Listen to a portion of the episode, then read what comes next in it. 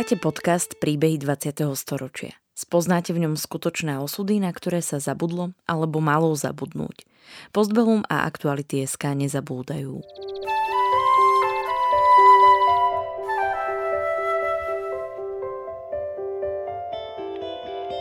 Vďaka konkrétnym príbehom sa dozviete, akým osudovým dilemám museli naši rodičia, starí rodičia, prarodičia čeliť.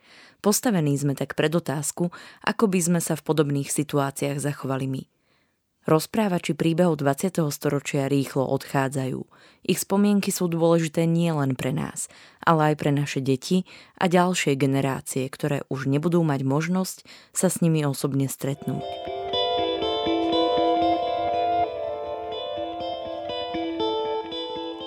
Hanna Lomová sa narodila v koncentračnom tábore a keď mala dva dní, už bola vo vlaku smrti. V tom čase už vojna končila a nacisti sa snažili zbaviť svojich otrokov z táborov. Hanna a jej mama prežili. Je to kombinácia šťastných náhod, ale hlavne nezlomnej energie oboch žien a schopnosti nájsť si v každej dobe niečo, kvôli čomu sa oplatí žiť.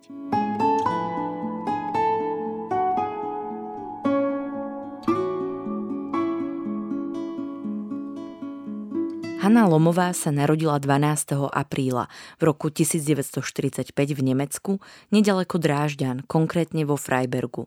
Išlo o satelitný tábor pri Flossenburgu, kde jej mama bola v tej dobe uväznená a pracovala v továrni na výrobu lietadiel. Len šťastnou reakciou na pohotové gesto priateľky sa dostala z pazúrov doktora Mengeleho. A keď sa jej pýtal Mengele, či je tehotná, povedala, že nie a Katka Krajčovičová mi potom povedala, to je moja priateľka, ktorá bola tiež bratislavčanka, ona mi hovorí, moja mama chytila tvoju mamu za ruku, keď tam naje stáli pred Mengelem, pretože keď Mengele sa pýtal, kto je tehotný a tvoja mama sa chcela pohnúť, tak moja mama ju zastavila. A potom, keď Mengele prišiel k mojej mame, hovorí, tak si tehotná pekná pani? A ona mu hovorí nemecky nie. Vďaka tomuto okamihu mohla hlavná hrdinka príbehu, Hanna Lomová, prísť na svet. Pre ešte nenarodenú Hanu išlo o rozhodujúci okamih. Ak by sa jej matka v ten deň Mengelemu priznala, pravdepodobne by sa nikdy nenarodila a neprežila by ani jej mama. A tak ten pôrod bol tam vo fabrike. Mama tam bola na tej, ja neviem, nejakej doske, lebo začala rodiť teda a, a bola tam jedna lekárka z Prahy, tiež väzenkyňa, ktorá bola detská lekárka, ale tá mame pomohla. Mama povedala, že tedy pôrod to bolo ako divadlo. Ženy, muži, dozorcovia, všetci sa dívali, že čo sa narodí. A vraj, keď som sa narodila takto s rukami, a deti sa takto, vieš, vindu, tak jedna žena, jedna, jedna hysterická žena začala kričať, čert sa narodil, čert sa narodil mama a ja sme mali taký z toho vtip. Hovorím, mama ešte stále sa snaží toho čerta vyhodiť von.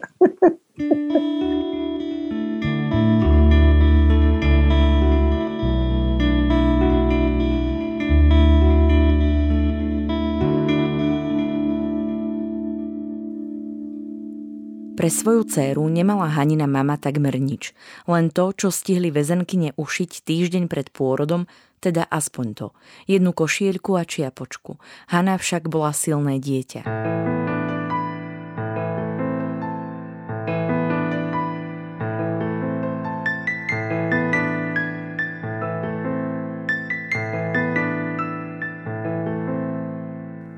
Obaja Haniny rodičia mali židovské korene.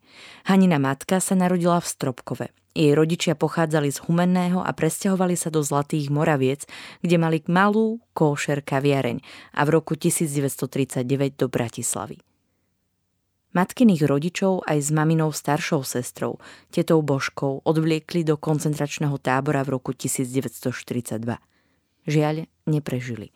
Z jej strany zostala naživo len jedna zo sestier, Anička, ktorú schoval ich strýko, lekár Gejza Friedman a bratia, z ktorých mladší bol partizán a starší Aron. Emigroval do Izraela ešte pred vojnou. Gejza bol lekárom v Tatrách, vo Vyšných hágoch, keďže pracoval s pľúcnymi chorobami a gardisti mali strach chodívať do týchto zariadení, aby sa nenakazili tuberkulózou, dokázal zachrániť seba aj svoju netier.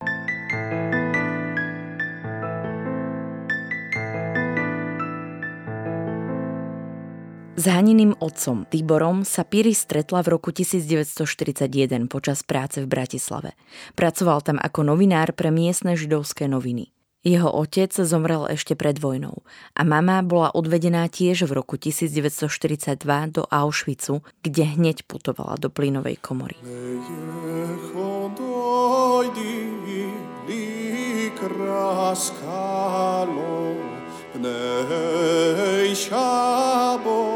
ne hablo Leje kotoj dili kraskalo Ne shabos ne hablo Haniny rodičia si uvedomili ako napätie, spôsobené protižidovskými zákonmi po ich svadbe v roku 1941, nezastaviteľne stúpalo. Nemali priestor si vytvoriť pokojný domov. Židia skrátka podľa Hany nemali šancu žiť pokojne. Piri a Tibor bývali v jednom byte spolu ešte s jednou rodinou. 28. septembra v roku 1944 ich gardisti zobrali. Búchali na dvere, tak jak to robili a vzali ich. Išli najprv do Serede, vieš, vlakom, a potom išli um, do Auschwitzu a tam vo vlaku mama hovorí, nie, otecko hovorí, ja sa bojím o teba, ja sa bojím o teba, ty si tehotná dva a pol mesiaca, ja sa bojím o teba. Mama, mama hovorí, nič sa neboj, všetko bude v poriadku. To bolo maminé, mám štvrté tehotenstvo, vieš, tri predtým potratila. Takže bola presvedčená, že ona musí mať to decko. Takže vo vlaku už začali hovoriť o menách. A sedela tam jedna pani nedaleko, vieš, na, na podlahe a hovorí, tak sa prišupla k ním a hovorí môjmu otcovi, Tibor, ja sa postaram o tvoju ženu. Budeme spolu, ja sa o ňu postaram. A možno, že to bude dmicva, to bude dobrá vec, ja sa konečne aj ja vydám. Jej meno bolo Edita. A ona sa skutočne starala o moju mamu celý čas. Edita bola Rakúšanka, ale hovorila aj trošku slovensky, pretože bývala na, na hranici. A veľmi bola z nejakej dobrej rodiny, vieš, mali peniaze. Nejak sa jej niekedy podarilo dostať balíky do toho lágru, do Freibergu už. A v a že povedala mame, otvor ústa v noci a strčila jej kúsok chleba alebo kúsok zemiaka do, do úst, vieš. A, a ona bola vedľa mami na tom, tam, kde spávali. Po príchode do Auschwitzu nasledovalo oddelenie mužov od žien. Hankin otec videl jej mamu posledný krát o týždeň neskôr. Tak mama už bola oholená, vieš, mala tie ten kabátové, kabátové šaty našťastie veľké, takže to, to bolo dobre. A sa videli cez drôt. A mama mne povedala, a to si ja to si nikdy nezabudnem. Pirečko, mysli len na dobré veci. Bude dobre. Mysli len na dobré veci. A ty mama žila. Rozumieš?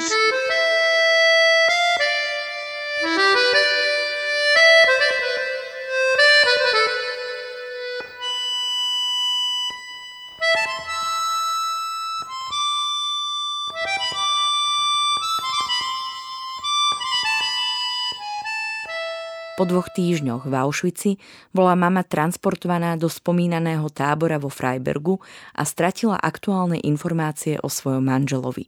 Dva dní po narodení Hany sa obe ocitli vo vlaku smrti. To už Vieš, Rusi sa blížili z jednej strany, Američania z druhej strany a Nemčúri už vedeli, že nebudú mať veľkú budúcnosť. A tak toho 14. prišiel ten veliteľ do baráku a povedal všetkým, že nám pripravte sa, ideme neodchádzame. Moju mamu s 30 ženami strčili do jedného, aj so mnou, strčili do jedného, do jedného nakladiaku. Čo som mala oblečené, bola jedna košielka a čiapočka, čo tie väzenky mi ušili v tom období prvnež, keď tá pani začala kričať, až kým som sa narodila. Takže a, a propos, tú bluzičku a tú čiapočku som darovala a darovala do US Holocaust Museum vo Washingtone, to tam je. A teda v tom aute, vieš, to ich, mali ich zobrať zabiť do, do lesa. Ale už sa, mama hovorí, už sme počuli streľbu, ten front bol tak blízko, že ten nákladák sa otočil s nimi a prišiel späť na stanicu vo Freibergu a na, naládovali tých 30 žien do jedného vagóna, tak ako tie isté ženy. A mama povedala, že keď to tie druhé ženy videli, tak začali kričať, pretože vedeli s radosťou, že Rusi sú tak blízko. No.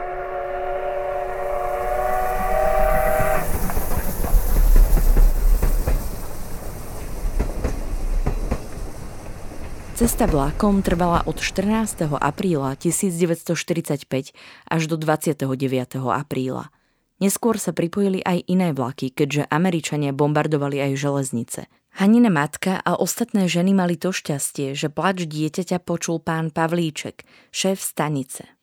Dovolil si ísť za veliteľom vlaku a požiadal ho o povolenie nakrmiť väzňov. Prisľúbil, že ak mu to dovolí, nakrmí aj nemeckých vojakov, keďže aj oni boli hladní. Dokonca sa mu podarilo opiť veliteľa, ktorý potom so všetkým súhlasil. Presťahovali ženy z otvorených do uzavretých vagónov a mohli im priniesť okrem jedla veci, ktoré potrebovali. Pre malú Hanku sa tiež ušla výbava, ktorú priniesla manželka miestneho lekára, ktorá bola tiež tehotná. A 29. o 8 dní prišiel do Mauthausenu. Mauthausen je jedno malé mestečko pri Linci. Tam bol veľký a jeden z prvých koncentračných táborov, najprv pre, pre eh, politických väzňov a potom samozrejme pre každého, kto sa Nemcom nacistom nepáčil. Tak odtiaľ išli ženy hore 2 kilometre až k tomu táboru a ten mama povedala, že ten tábor je na takom krásnom mieste, že odtiaľ vidíš nádheru prírody a Dunaj že to bolo strašné si uvedomiť, že znovu ide do, vedenia, do vedenia. A keď tá stráž videla mamu s bábatkom, tak povedali na žiaden pád. A chceli ma zobrať mame a mama začala vrieskať a na to jedna Polka, dozorkyňa, prišla k tým dozorcom pri bráne a hovorí, dajte mi to decko, ja sa chcem hrať, ja som už nevidela dieťa 7 rokov. A tá žena je hovorí, poďte za mnou. Tak mama sa dívala cez okno, ako sa so mnou hrala trošku, pár minút, potom zabalila ma a dala ma späť mame a hovorí, choď tam dole do tých barakov. A tie baraky boli prázdne, to bolo pod, pod tým hlavným táborom a boli prázdne, pretože tam boli uväznení cigáni. A jednu vec, čo som nepovedala, keďže tieto väzenkyne boli dovezené spolu s istým inými väzňami, boli dovezené do, do Mauthausenu, aby, ich, aby sa tam zabili, vieš, aby, aby ich tam zničili eh, v plynových komorách. Ale všetok plyn sa využil deň predtým. Nemci nemali viacej plynu. A ten plyn, čo sa využil, bolo pre cigánov, ktorí boli v tých troch, tam boli tri baraky, tak mama so mnou išla dole a od toho 29. apríla až do oslobodenia, čo bol 5. máj, mama mi nikdy nepovedala, či jedla, či pila, kde spala, kto tam bol, nič. To bolo úplne tabu, nebola ochotná o tom hovoriť. No tak 5. maja počula hudbu, išla von a videla autá s, s americkou hviezdou, bielou hviezdou a hovorí, tak je dobre.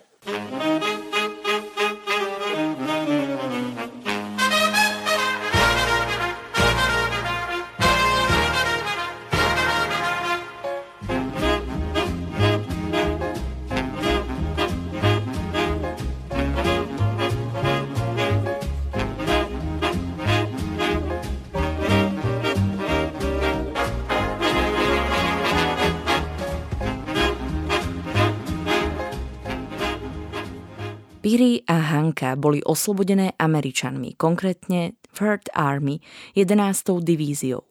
Vojakovi, ktorý mal helmu so znakom Červeného kríža, utekala ukázať Piri dieťa. Hanna bola plná vredov, keďže sa nachádzala v prostredí, kde bola samá špina. Kvôli infekcii, ktorú mala v tele, ju musel mame lekár odobrať. Nakoniec sa to skončilo operáciou, ktorá bola našťastie úspešná. Avšak nepomohla len operácia, ale hlavne rýchle podanie penicilínu. V tej dobe mali prístup k nemu len vojaci, ale ani to pre lekára nebola prekážka.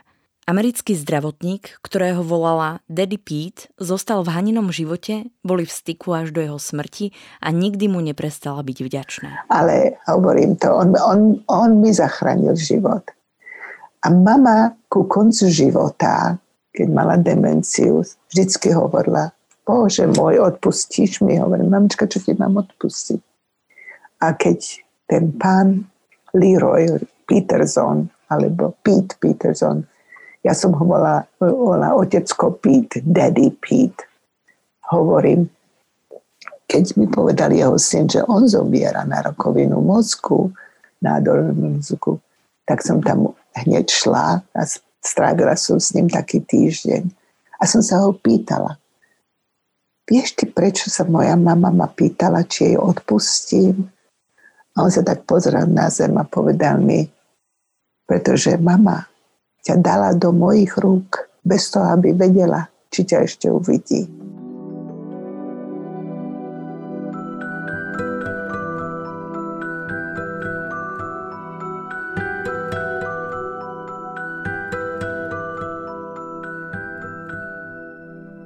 Bezprostredne po oslobodení, hneď ako to bolo možné, 14. mája v roku 1945, ešte v Mauthausene bola Hanna zapísaná na matrike a bol jej vydaný prvý rodný list.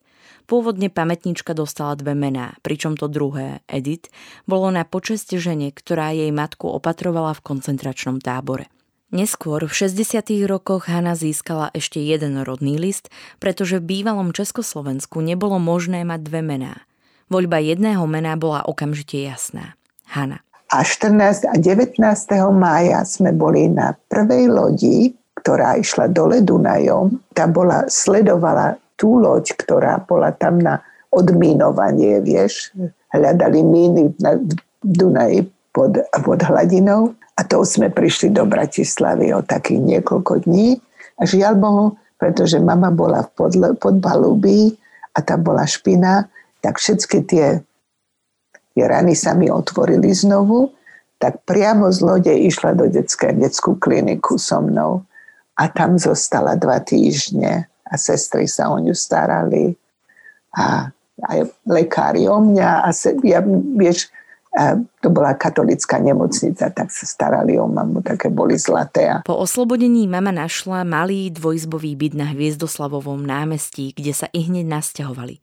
Netrvalo dlho a ich návrat sa dostal do uší členov maminej rodiny, ktorí besnenie prežili. Navštívil ich hneď mladší brat so sestrou. Takže tak sa stretla so svojou rodinou a samozrejme otecko nie. A o pár mesiacov sa dozvedela, že ho zabili na pochode smrti v januári 45.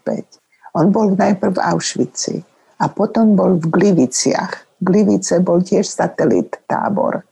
A Auschwitzu tam pracoval, vieš, ako otrok a potom, a keď Rusi sa blížili, tak ten celý tábor sa, sa zobral na pochod smrti, tak to volali.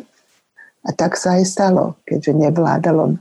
Povedal, máme ten človek, ktorý tam bol, že otecko povedal, nemám na čo žiť, pretože mal som tehotnú manželku a tá sa určite nezachránila. A tak ani nejedol, ani, ani to málo, čo mu dali, nejedol. Takže bol asi veľmi slabý, padol, alebo tak zomrel alebo ho zastrelili. V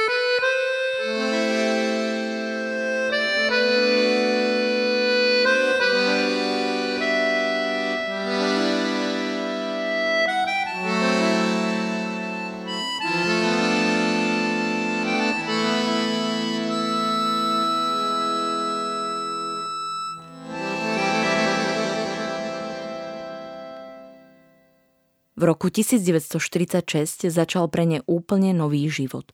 Pamätníčkina matka si zmenila priezvisko na Lomová, ktoré samozrejme získala aj Hana. Doštudovala jeden potrebný rok a začala opäť vyučovať jazyky.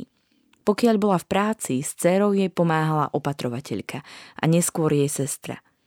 V roku 1949 vstúpila do komunistickej strany a verila, že komunizmus naozaj ľuďom pomôže.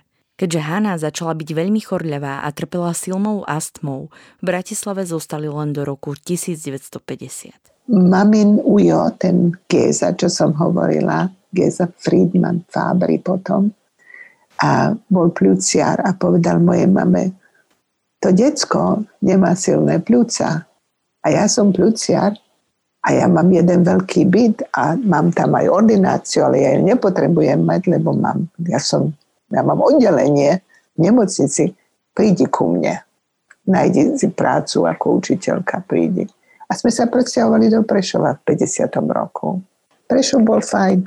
V súvislosti so strýkom sa Hane vynárajú spomienky na jeho angažovanie sa v komunistickej strane a určité nepríjemnosti, ktoré musel ako jej člen znášať. Tam, kde bol angažovaný, čo sa týka komunistickej strany, výboru komunistickej strany, a bol mu povedali, ty máš veľký byt, OK? Tak musíš nám, pre, nám prenajať. To bez peňazí. Musíš nám prenajať jednu izbu. Vieš, kto bol náš pr- prvý podnajomník? Vasil Bilák. Vasil Bilák bol voľa kedy krajčír, vieš? Jedného dňa som prišla domov s roztrhaným kabátom, pretože ma naháňali deti, to bolo v zime, kožuštek som mala, naháňali ma. Žiaľ Bohu, naháňali ma cigáni. Jak som išla domov zo školy, bola tma. A ja som utekala jak bláznivá, chytili mi ten, ten kobou, vieš, celý, celý ten kabát. A odtrhli mi a, ten rukáv. A milý Vasil, keď som prišla domov, daj mi to. A on mi zašiel pekne ten rukáv. Ja ti môžeme jedno povedať. Choval sa veľmi slušne ako podnájomník.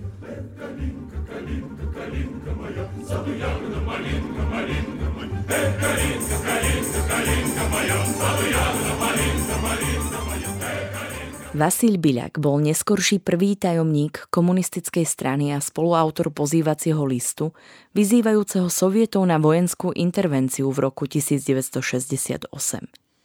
Neskôr sa oženil a odišiel a po ňom nasledoval ešte jeden nájomník. Keď odišiel aj ten, striko si povedal, že už toho bolo dosť a keďže Hanna už potrebovala vlastnú izbu, rozhodol sa, že prenajímať v záujme strany nebude a izba zostane jej.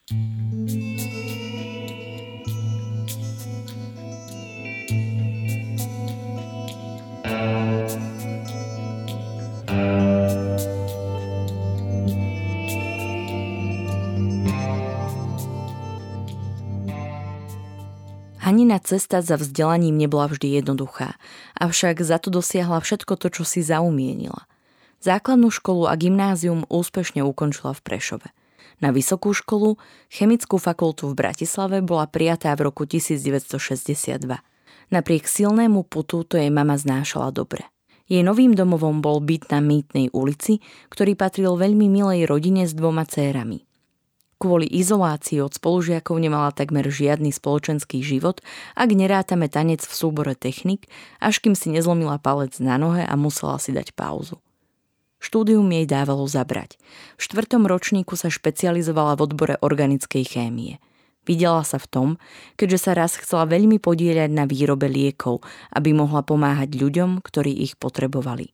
Školu sa jej nakoniec ako jednej z mála podarilo úspešne ukončiť a promovala v roku 1967. To znamená, že keby som bola zostala v Československu, tak by som, dúfam, pracovala v nejakej eh, farmaceutickej spoločnosti, kde by som eh, syntetizovala, pripravovala lieky, budúce lieky. Počas rokov štúdia Hanna zažila veľmi výnimočný fakt, a to spoznávanie jej židovského pôvodu.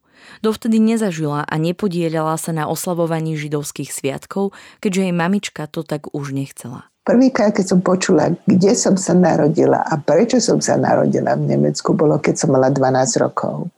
Dovtedy som sa dozvedela, že som židovka, pretože na mňa kričali deti, že som smradlavá židovka. Som si povedala, mama, čo je židovka?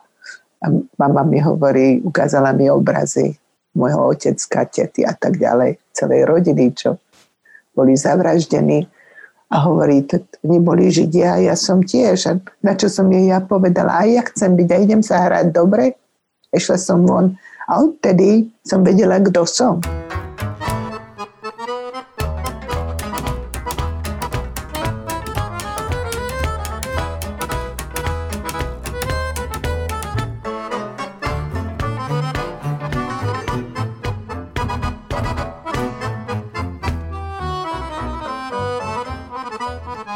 Mala vtedy priateľa Egona, s ktorým sa spoznala ešte v Prešove. Dokonca plánovali svadbu, ale nikdy k nej neprišlo. Podstatné však pre ňu bolo, že ju predstavil židovskej spoločnosti v Bratislave. Síce sa s ním v roku 1963 rozišla, stále navštevovala túto spoločnosť počas vysokej školy. Bolo to pre Hanu niečo úžasné. Stretávali sa v byte Paľa Kučeru, ktorý mal veľmi milujúcu mamu. Tu všetci zbožňovali a volali ju naša mama. Takže to bola moja spoločnosť. Oni ma zobrali do židovskej kuchyne, do, do menzy. A vieš, tak, tak ma naučili o sviatkoch. Ja som, vieš, mamička, pretože nechcela uh, upútať na seba pozornosť ako židovka. My sme mali krásny stromček každé, každé Vianoce u nás sa vôbec neuslavovali židovské sviatky. Ja som nevedela, aké sú židovské sviatky. Čo ma mrzelo, ale som si povedala, že asi ju to bolí, pretože to jej pripomína rodičov. Tak som bola ticho. A tedy v Bratislave, tej spoločnosti Kučerovej, tam sme tam som stretla rozkošných ľudí a tí ma naučili. Tedy som prvýkrát oslavovala Chanuku. Ja som nič nevedela. A tak som bola šťastná ako blcha. To si nevieš predstaviť, vieš.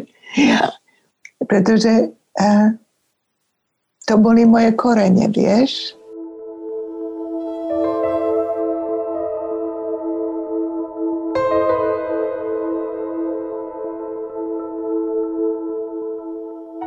Hanina matka zostala v Prešove do roku 1965, kým žil jej strýko Gejza. Po smrti jej manžela sa už nikdy nevydala, tak žila v byte spolu s ním. Pamätníčka bola vtedy už v štvrtom ročníku a podporila maminé rozhodnutie opustiť Prešov a presťahovať sa za ňou späť do Bratislavy. Veľmi rýchlo sa znovu adaptovala, našla si prácu na strednej škole, na ktorej fungovala pol roka. Následne pôsobila na Univerzite Komenského, kde prednášala anglický jazyk. Tak, pred koncom Haninho štúdia boli matka a dcéra opäť spolu. Ani pamätníčke sa nepodarilo vyhnúť vplyvu komunistického režimu a podobne ako jej matka sa stala členkou komunistickej strany ešte počas vysokej školy. Keď bola študentkou druhého ročníka, stala sa vedúcou krúžku. Boli dve študentky, dve teda spolužiačky, ktoré chodívali domov cez víkend nedaleko a nikdy nemohli dôjsť na čas na 7, na 7 hodinu prednášky Rozumieš? A boli v našej mojom krúžku. A ja som povedala, ja to podpíšem za vás, ja podpíšem vaše meno. A tak som to urobila asi dvakrát. Samozrejme to nebolo správne, ale som urobila. A profesor Kováč, ktorý bol organickej chémie, vedúci organickej chémie, to znamená predseda, vedúci, ja neviem, jak sme to volali, ma zavolal do svojej pracovne a povedal mi, Lomová, si si členkou strany? Hovorím, nie. No, tak nemáš žiadnu budúcnosť na tejto škole. Alebo vstúpiš, alebo, alebo ťa okamžite vyhodím. Pretože ty dovoluješ také veci a ty si zodpovedná, to, to oni si dovolujú a ty za nich. No tak mi povedal. Zavolala som mame, hovorím, mamička, ja vstupujem do komunistickej strany. A ona mi hovorí, a to dobrovoľne, hovorím zlatičkom moje, nie celkom. Po ukončení vysokej školy bolo prirodzené, že by mala nasledovať svadba a založenie rodiny. Hanna sa snažila vychádzať svojej matke vždy v ústrety a teda keď zahlásila, je čas sa vydať, tak to rešpektovala. Nešlo o romantickú lásku, skôr to bola láska z rozumu. Hanna sa prvýkrát vydala 21. októbra v roku 1967 za Jozefa Bergera, ktorý bol rovnako ako ona židovského pôvodu. Bol to o 8 rokov starší chemik, ktorý pracoval na akadémii. Počas Pražskej jary sa cítila šťastná. Som nikdy nemyslela, že ja odídem, rozumieš, hlavne s tou Pražskou jarou. Naraz bola možnosť a Dubček a vieš, Nikomu som sa nepriznávala, že Vasil Bilak u nás býval, vieš. Po svadbe bývali u Hankinej mamy. Jej šťastie však netrvalo dlho. Keď v roku 1968 došlo k okupácii Československa, bola jej mamička na liečení v Jáchymove a tak tento pocit prežívala sama. Navyše bola tehotná. A keď som počula strelbu námestia, tak tanky som videla, pretože keď som išla do práce, tak a mala som auto, ja som zdedila auto po nebohomujovi, ja som si ho vymenila za novšie. A parkovala som ho na, na astronomickej v jednej budove, tam bolo také parkovisko vo vnútri. A vošla som si zobrať to auto a ten človek, ktorý tam pracoval, mi hovorí, a ja som videla jedného ruského vojaka tam sedieť s, puškou a hovorí, nedívajte sa na nič, berte auto, choďte.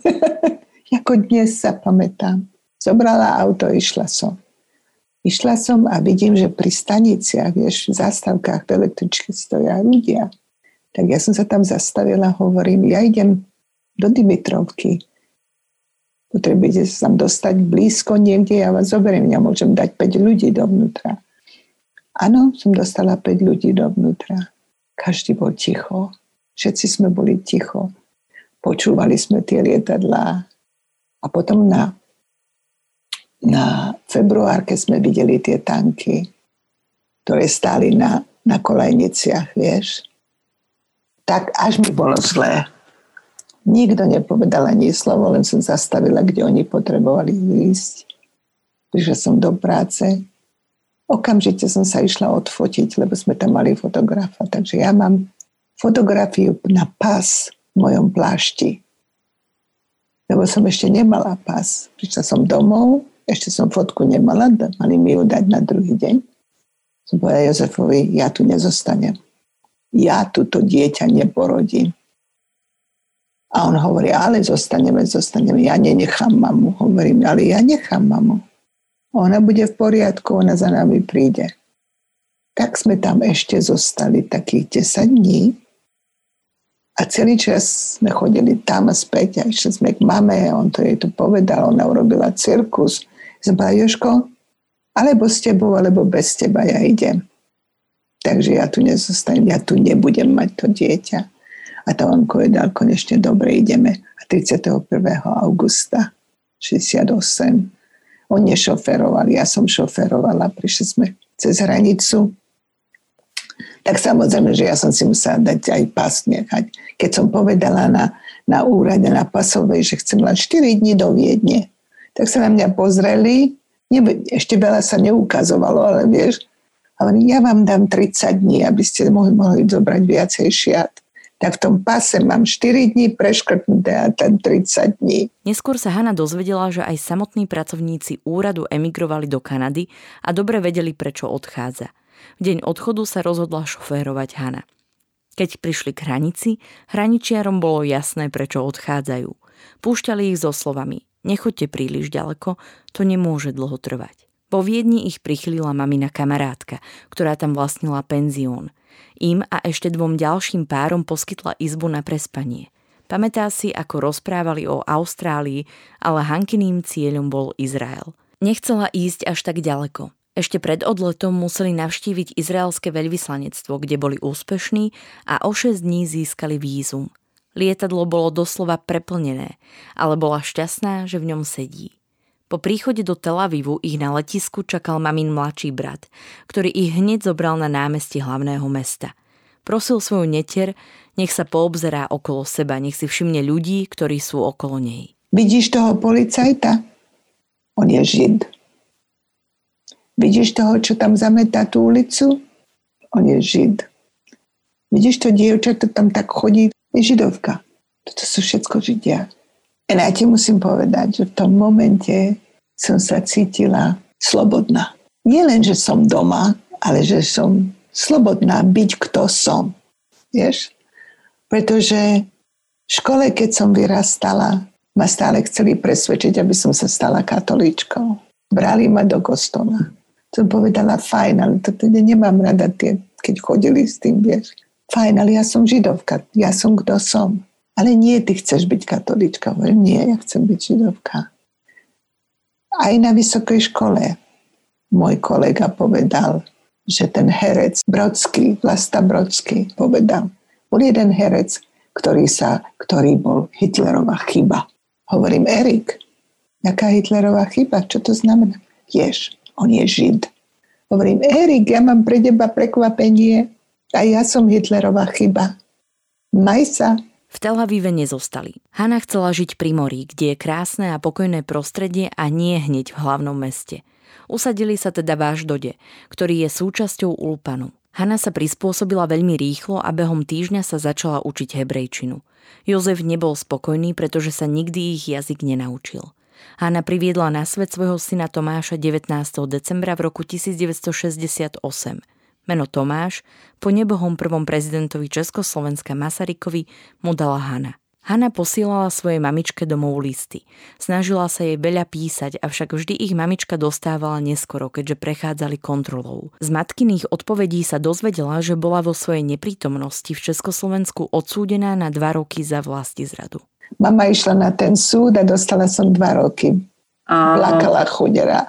Plakala. Joškova mama nešla na ten súd, ale moja mama išla a keďže som bola odsúdená, ona plakala, strašne plakala. Potom mi povedala, v 69. prišla na návštevu, tak mi to všetko povedala. Celý rok boli hranice otvorené. V 69. prišla, Tomino mal 6 mesiacov a strašne som ju prosila, aby zostala. Nie. Ľudia tu vedia anglicky, oni ma tu nepotrebujú. Aj som ju, som ju zobrala na, na ministerstvo, eh, ministerstvo education, vieš, školstva aj tam som mala pohovor. Prišla späť, nejdem. OK. Hanina mama dopadla horšie. Moja mama behom, uh, behom roka, dvoch rokov, pardon, stratila miesto. Najprv jej povedali, že musí, uh, musí nechať tú svoju kanceláriu a dali jej kanceláriu v pivnici a potom stratila miesto úplne. Ale povedala mi, vieš čo, budem dávať pri, privátne hodiny a bola veľmi spokojná s tým. Ale stratila miesto, ona trpela. Ona trpela. Nikdy nechcela zostať vonku. Nikdy sa mi nestiažovala na to, že, že mala nejaké problémy s eh, antisemitizmom po tom, čo som ja odišla. Len to, že sa moje dopisy čítali, vieš, a nedostala ich na čas, až kým som nenapísala v jednom dopise, že prosím vás, ja píšem o, o vnúkovi mojej mamičky a ona by rada čítala tie, tie dopisy na čas. A mohli by ste to zrýchliť, to prečítanie a podať jej to ďalej. A odtedy to bolo len týždeň, lebo to bolo ako tri týždne a mesiac, vieš, čo trvalo. Haninu spokojnosť so životom v Izraeli nezdieľal jej manžel. Najsmutnejšie bolo to, že Joško sa tam necítil dobre, nemal rád svoju šéfku, ktorá bola z Rumunska a bola nepríjemná, žiaľ Bohu. Nenaučil sa hebrejsky a chcel ísť do Nemecka. Rozhodol sa, že do Nemecka odíde, aj keby to malo byť bez Hany a syna Tomáša. Hanna s ním neodišla hneď a nasledovala svojho manžela až o rok neskôr, v roku 1972, i keď nebola úplne presvedčená o správnosti tohto rozhodnutia. Všetci traja bývali nedaleko Frankfurtu. Jozef si konečne našiel uspokojivú prácu na miestnej univerzite v laboratóriu a nestiažoval sa.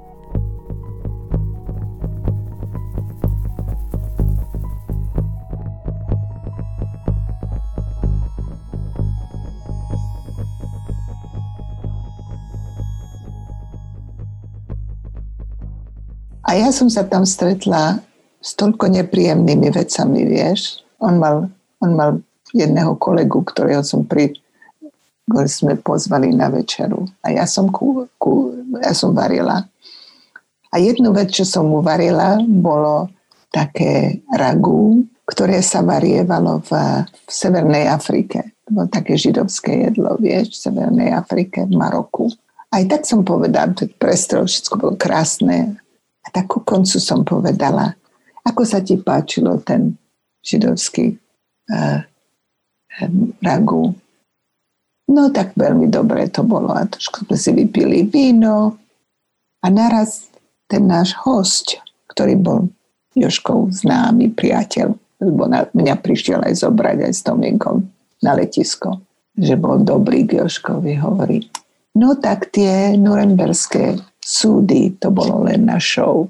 To, to nemali vôbec súdiť tých nacistov. To. Tak som išla do kuchyne, zobrala som všetky riady, už sa dojedlo, skončila som, nechala som ho odísť. Otočila som sa k Jozefovi a som povedala, ja tu nezostanem. Hanna prišla do Nemecka v marci a už 12. apríla 1972 bola opäť pobalená a premýšľala, ako čo najskôr zoženie peniaze na letenky do Izraela. Napísala priateľom, ktorí jej ochotne poslali letenky pre ňu a jej syna a tak sa ocitla späť v Izraeli. Keď prišla, nemala nič. Prespávali v byte bývalej susedy, ktorá ich bola ochotná na pár noci prichýliť. Hanna sa snažila prenájať si byt znovu cez organizáciu, ktorá ponúkala byty na prenájom pre pristahovalcov, avšak ju hneď odmietli. Neskôr, keďže organizácia stratila kľúče od jej predošlého bytu a Haniny susedia ich ešte mali k dispozícii, jej ponúkli byt, avšak musela zaplatiť na dva mesiace dopredu.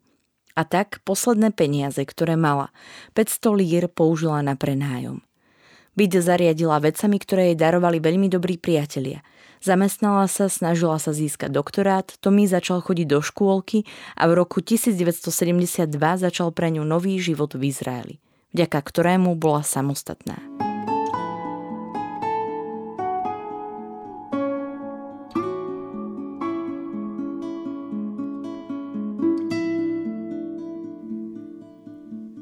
V Izraeli v roku 1974 sa Hanna vydala druhýkrát za svojho kolegu z práce, ktorý pochádzal z Ameriky. So svojím americkým manželom žila v Izraeli do roku 1977. Vtedy získala doktorát a hneď potom, najmä kvôli postdoktorátu, odišla s ním a so synom Tomášom do Ameriky. Toto manželstvo nevydržalo dlho a pre odlišnosť záujmov sa rozišli. Tretíkrát sa Hanna vydala počas jej nového života v Amerike. Za manžela Marka sa vydala v roku 1990 počas lyžovačky vo Vermonte a ich manželstvo už trvá krásnych 30 rokov. Svoju predošlú nestálosť v manželstve úprimne pripisuje tomu, že doma nikdy šťastné manželstvo nevidela. A som si povedala, čo ja viem o manželstve, však ja som nikdy nežila v jednej domácnosti, kde bolo manželstvo. Vieš? Hm. Ja som, ja som, bola, ja som bola realistická. Môj ujo bol mamin ujo to nebolo manželstvo, rozumieš? A ja neviem, ja som do dneška sa ja učím. Rozumieš? Po 30 rokoch ešte stále môj muž je zo mňa frustrovaný, pretože ja hovorí, ty, hovorí mi, ty si príš, príliš samostatná. A to je pravda.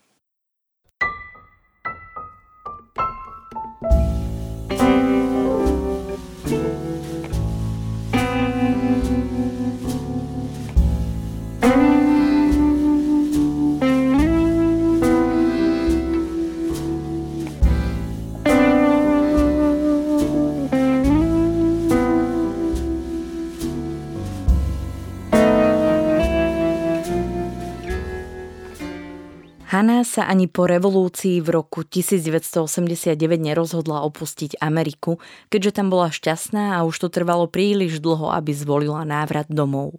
Spomína si, ako ju zastihla informácia o búraní berlínskeho múru v Anglicku, kde bola pozrieť syna, ktorý tam aktuálne žil počas študijnej stáže.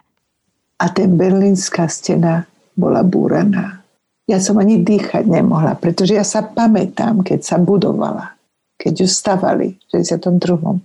Jak sme sa museli skovávať pod stoly, pretože nás Američania napadnú. Ten cirkus. A za môjho života tá, tá, to bolo úžasné. Tak samozrejme, že aj tu, na, keď som sa vrátila domov, tak to, to všade sa písalo o tom.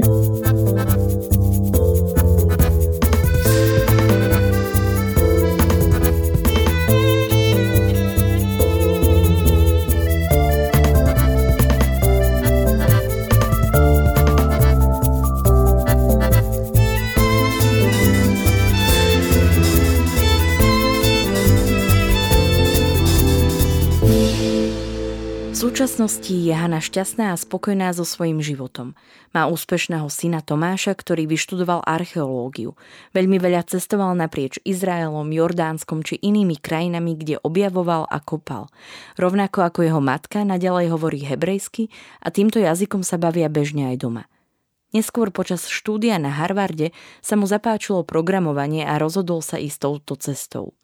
Aktuálne sa živí vyrábaním softvérov a dáva aj školenia – má nádhernú rodinu a zo svojej matky urobil babičku dvoch vnúčat. Jeho žena Julka je rovnako ako on židovského pôvodu. Nie sú bigotne pobožní, ale snažia sa dodržiavať základné židovské tradície. Navštevujú synagógu a hlavne sa snažia, aby ich deti vedeli, odkiaľ pochádzajú. Podľa nej je veľmi dôležité vedieť, kam človek patrí, čo jej bolo dlho odopierané.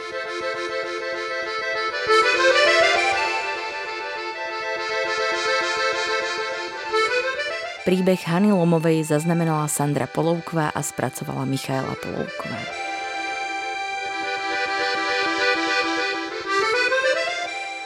Príbehy 20. storočia v Postbelum zaznamenávame, aby sme o ne neprišli, aj keď tu už s nami ich rozprávači nebudú. Aby sme nezabudli na hrôzy, ktorým boli vystavení. História dnes býva často spochybňovaná a pre mnohých je neznáma. Podporte našu prácu aj vy – pravidelným finančným príspevkom na www.postbellum.sk. Ďakujeme.